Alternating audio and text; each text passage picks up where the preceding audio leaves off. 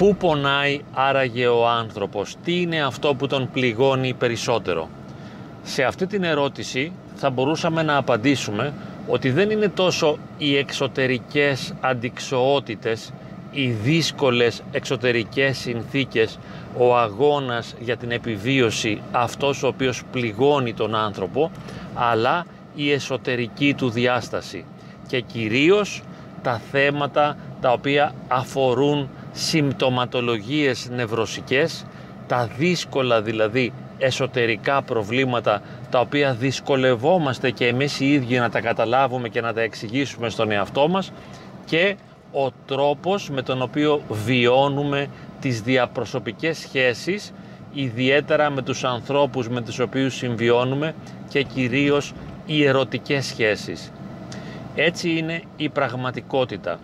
Η εσωτερική ζωή πάσχει, εκεί είναι που ο άνθρωπος πληγώνεται και εκεί βιώνει την μεγαλύτερη οδύνη. Άλλωστε είναι βιωματική οντότητα ο άνθρωπος όπως έχουμε πει και αισθαντική, κατά συνέπεια βιώνει και αισθάνεται, αυτή είναι και η διαφορά του από τις μηχανές και από απλούστερες μορφές ζωής, ότι έχει σύνθετα συναισθήματα και πληγώνεται από τα προβλήματα, τα νευρωσικά κυρίως, όπως έχουμε αναφέρει και άλλες φορές, την κατάθλιψη, τις έμονες ιδέες, τους πανικούς, το άγχος, τις ανασφάλειες και βέβαια από τις συντροφικές σχέσεις, από τις σχέσεις συμβίωσης και από τον έρωτα. Να εστιάσουμε σήμερα στον έρωτα τον ανολοκλήρωτο ή τον ανεδαφικό ή τον απραγματοποιητό όπως θα ήθελε κανείς θα μπορούσε να τον ονομάσει. Και τι σημαίνει αυτό, ποιος είναι αυτός ο έρωτας, είναι ένας έρωτας τον οποίο τον βιώνουμε, νιώθουμε και αισθανόμαστε ερωτικά συναισθήματα για έναν άνθρωπο, αλλά ο άλλος δεν ανταποκρίνεται ή δεν έχει ανταποκριθεί ποτέ ή κάποια στιγμή έπαψε να ανταποκρίνεται και εμείς συνεχίζουμε να είμαστε προσκολλημένοι συναισθηματικά στον άνθρωπο αυτό, δεν μπορούμε να αυτονομηθούμε συναισθηματικά, δεν μπορούμε να ανεξαρτοποιηθούμε. Και μένουμε εγκλωβισμένοι σε έναν έρωτα, σε μια αγάπη η οποία έχει πολύ μεγάλη χρονική διάρκεια αλλά είναι όπως είπαμε ανεδαφική, δηλαδή δεν έχει πραγματικό θεμέλιο, είναι μια αγάπη που δεν γίνεται ποτέ πραγματική ζωή ή έχει πάψει να είναι πραγματικότητα και ενώ κάποτε βιώθηκε και έγινε σχέση, διεκόπη και μετά εμείς συνεχίσαμε να παραμένουμε συναισθηματικά προσκολλημένοι σε αυτόν τον άνθρωπο και αυτό είναι ένα εσωτερικό βίωμα.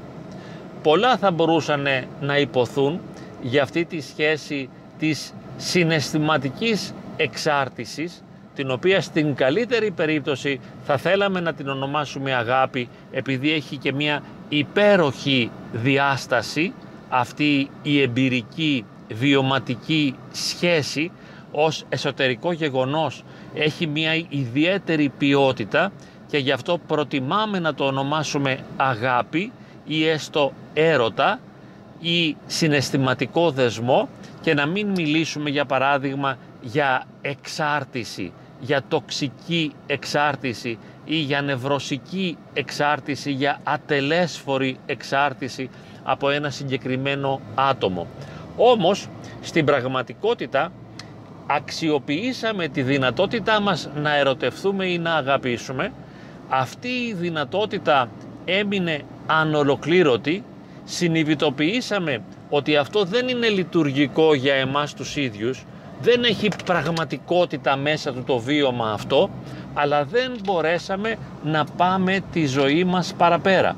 Και αυτό έχει ιδιαίτερη σημασία, διότι εάν έχουμε τη δυνατότητα να πάμε τη ζωή μας παραπέρα, δηλαδή να νοηματοδοτήσουμε την ύπαρξή μας μέσα από δημιουργικές δραστηριότητες, από νέες σχέσεις και από κάποια φλερτ, από γνωριμίες και από νέες σχέσεις, τότε θα ήταν εύκολο για μας να πάμε τη ζωή μας παρακάτω. Βεβαίως, διότι δεν είμαστε προσκολλημένοι, δεν είμαστε εξαρτημένοι, δεν έχουμε ανάγκη ψυχοσυναισθηματική το ερώμενο πρόσωπο, αλλά είμαστε ελεύθεροι και έχουμε τη δυνατότητα να μεταθέσουμε την ερωτική μας ενέργεια και την ερωτική μας διαθεσιμότητα σε ένα άλλο πρόσωπο.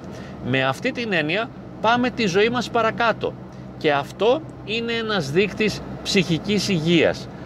Δείχνει δηλαδή ότι είμαι ψυχοσυναισθηματικά υγιής όταν μπορώ να αποσπώ τα συναισθήματά μου από ένα συγκεκριμένο πρόσωπο και να μπορώ να τα μεταφέρω σε έναν άλλον. Αυτό είναι υγεία. Παρά το γεγονός ότι στη λογοτεχνία, στην ποίηση, στα τραγούδια εξυμνείται ο έρωτας και θεωρείται κάτι υπέροχο το να παραμένει κανείς προσκολλημένος ερωτικά σε ένα πρόσωπο αν είναι δυνατόν σε όλη του τη ζωή ή να θυσιαστεί για το συγκεκριμένο αυτό πρόσωπο ακόμη και χωρίς κανένα αντάλλαγμα ακόμη και χωρίς καμιά ανταπόκριση να δώσω τη ζωή μου στον άλλον θεωρείται υπέροχο σε ένα επίπεδο ποιητικό ή λογοτεχνικό όμως η ψυχολογική πραγματικότητα μας λέει άλλα πράγματα ότι πρόκειται για μία οδύνη η οποία δεν οδηγεί πουθενά. Γι' αυτό είπαμε πριν ότι είναι ατελέσφορη. Δεν φέρνει κανένα ποθούμενο αποτέλεσμα. Απλά παραμένω προσκολλημένος σε έναν άνθρωπο χωρίς να βγαίνει κάτι θετικό για μένα. Και δεν αξιοποιώ την δυνατότητά μου να μεταθέσω την συναισθηματική συγκινησιακή αυτή ενέργεια σε ένα άλλο πρόσωπο ή σε μια άλλη δραστηριότητα. Αυτό θα ήταν ένα μεγάλο ζητούμενο.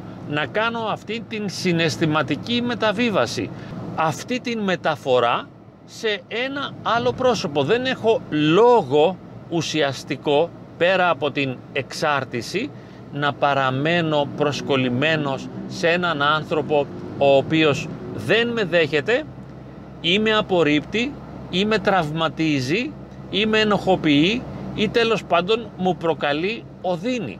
Δεν παραμένω προσκολλημένος σε ένα τέτοιο άνθρωπο, δεν έχω κανένα λόγο να το κάνω πέρα από το γεγονός ότι είμαι εξαρτημένος από αυτόν.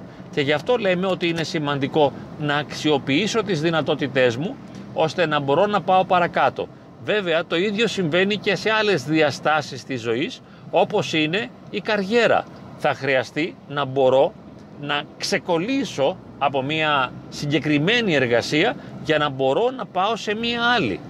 Δεν μπορώ να περιμένω οπωσδήποτε να βρω μια συγκεκριμένη δουλειά επειδή σε αυτό το τομέα έχω σπουδάσει και μέχρι να την βρω μένω άπραγος σε μια παθητική επώδυνη κατάσταση χωρίς να αξιοποιώ τις δυνατότητές μου για να βρω κάτι καινούριο. Το ίδιο γίνεται και στη φιλία.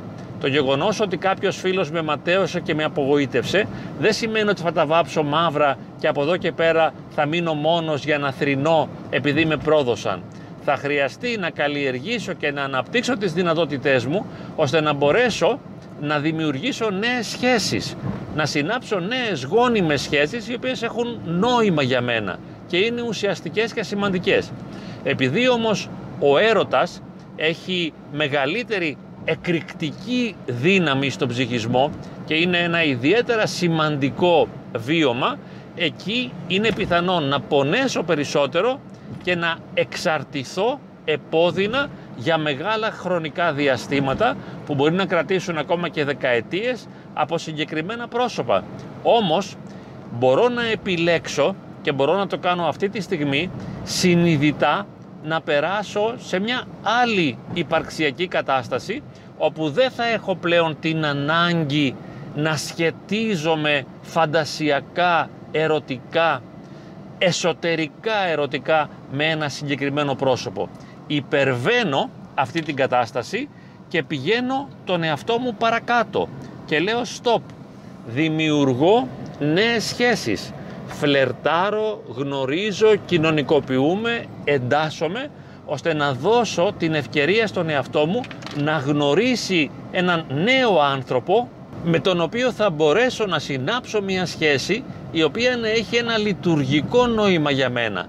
Έναν άνθρωπο ο οποίος όχι μόνο θα ανταποκρίνεται πραγματικά και θα μου δίνει αυτά που του δίνω και θα με αγαπά όπως τον αγαπώ, αλλά όλο αυτό θα γίνει δημιουργικό για την προσωπική μου εξέλιξη ώστε να μπορέσω να πάω τη ζωή μου παρακάτω. Να μην μένω σε έναν παθητικό θρήνο, αλλά να είμαι ενεργητικός και να πηγαίνω προς αυτό το οποίο με ζωοποιεί όλο και περισσότερο. Είναι κάτι που μπορώ να το πετύχω, αρκεί πρώτα να το συνειδητοποιήσω και μετά να αγωνιστώ. Δεν θα μου προσφερθεί από το πουθενά. Δεν θα μου δωρηθεί αυτό το γεγονός. Αλλά θα χρειαστεί να αξιοποιήσω τις δυνατότητές μου ώστε να μπορέσω να το πετύχω. Δεν θα γίνει αυτό από το πουθενά. Ούτε με ωφελεί να παραμένω παθητικά, να θρηνώ και να οδύρωμαι επειδή ο άλλος άνθρωπος δεν μου συμπεριφέρθηκε όπως θα ήθελα. Δεν συμπεριφέρθηκε όπως θα ήθελα, αυτή είναι μια πραγματικότητα. Σέβομαι και δέχομαι την επιλογή και την τοποθέτηση του άλλου να διαφορεί για μένα ή και να με ενοχοποιεί ή να με τιμωρεί ή να μου φέρεται άσχημα και να με κακοποιεί και αναλαμβάνω την ευθύνη να απομακρυνθώ, να πονέσω βέβαια, αλλά μέσα από τον πόνο να απομακρυνθώ και να ανεξαρτοποιηθώ ώστε να μπορέσω να πάω τη ζωή μου παρακάτω διότι εν τέλει κανένα πρόσωπο δεν είναι αυτό καθεαυτό απόλυτα σημαντικό για μένα. Όλα τα πρόσωπα μπορούν να αντικατασταθούν από άλλα πρόσωπα. Το γεγονός ότι βιώνω σε ένα συγκεκριμένο πρόσωπο τη μοναδικότητα του έρωτα έχει να κάνει με τη δική μου ψυχολογία. Είναι μια δική μου επιλογή. Δεν είναι μια αντικειμενική ή μια οντολογική πραγματικότητα. Αλλά είναι κάτι που το βιώνω και το αισθάνομαι. Είναι μια βιωματική πραγματικότητα.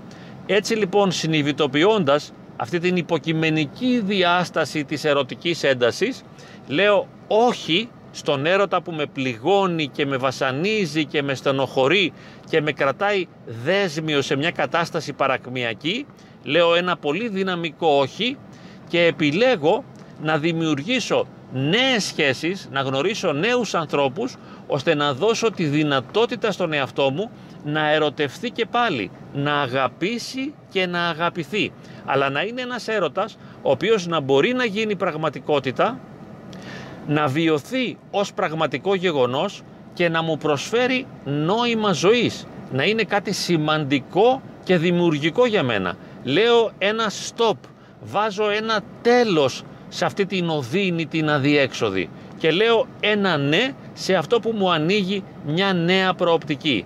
Έχω την ερωτική δυνατότητα, γι' αυτό και ερωτεύτηκα, αλλά δεν σταματώ σε ένα πρόσωπο που με ρίχνει στο σκότος, σε ένα πρόσωπο που με σκοτώνει με την θέλησή του η ακούσια. Εκουσίως ή ακουσίως ο άλλος με πληγώνει, με στεναχωρεί και γι' αυτό το λόγο λέω stop, φεύγω και πηγαίνω δυναμικά να ανοίξω μια νέα προοπτική στην ερωτική μου ζωή αλλά και εν γέννη στη ζωή μου διότι οφείλω στον εαυτό μου να κάνω ό,τι περνάει από το χέρι μου ώστε να νιώσω καλά, να έχω εσωτερική ισορροπία και να προοδεύω υπαρξιακά. Να μην είμαι στάσιμος, να μην είμαι σταματημένος, να μην είμαι κλεισμένος μέσα στο σκότος.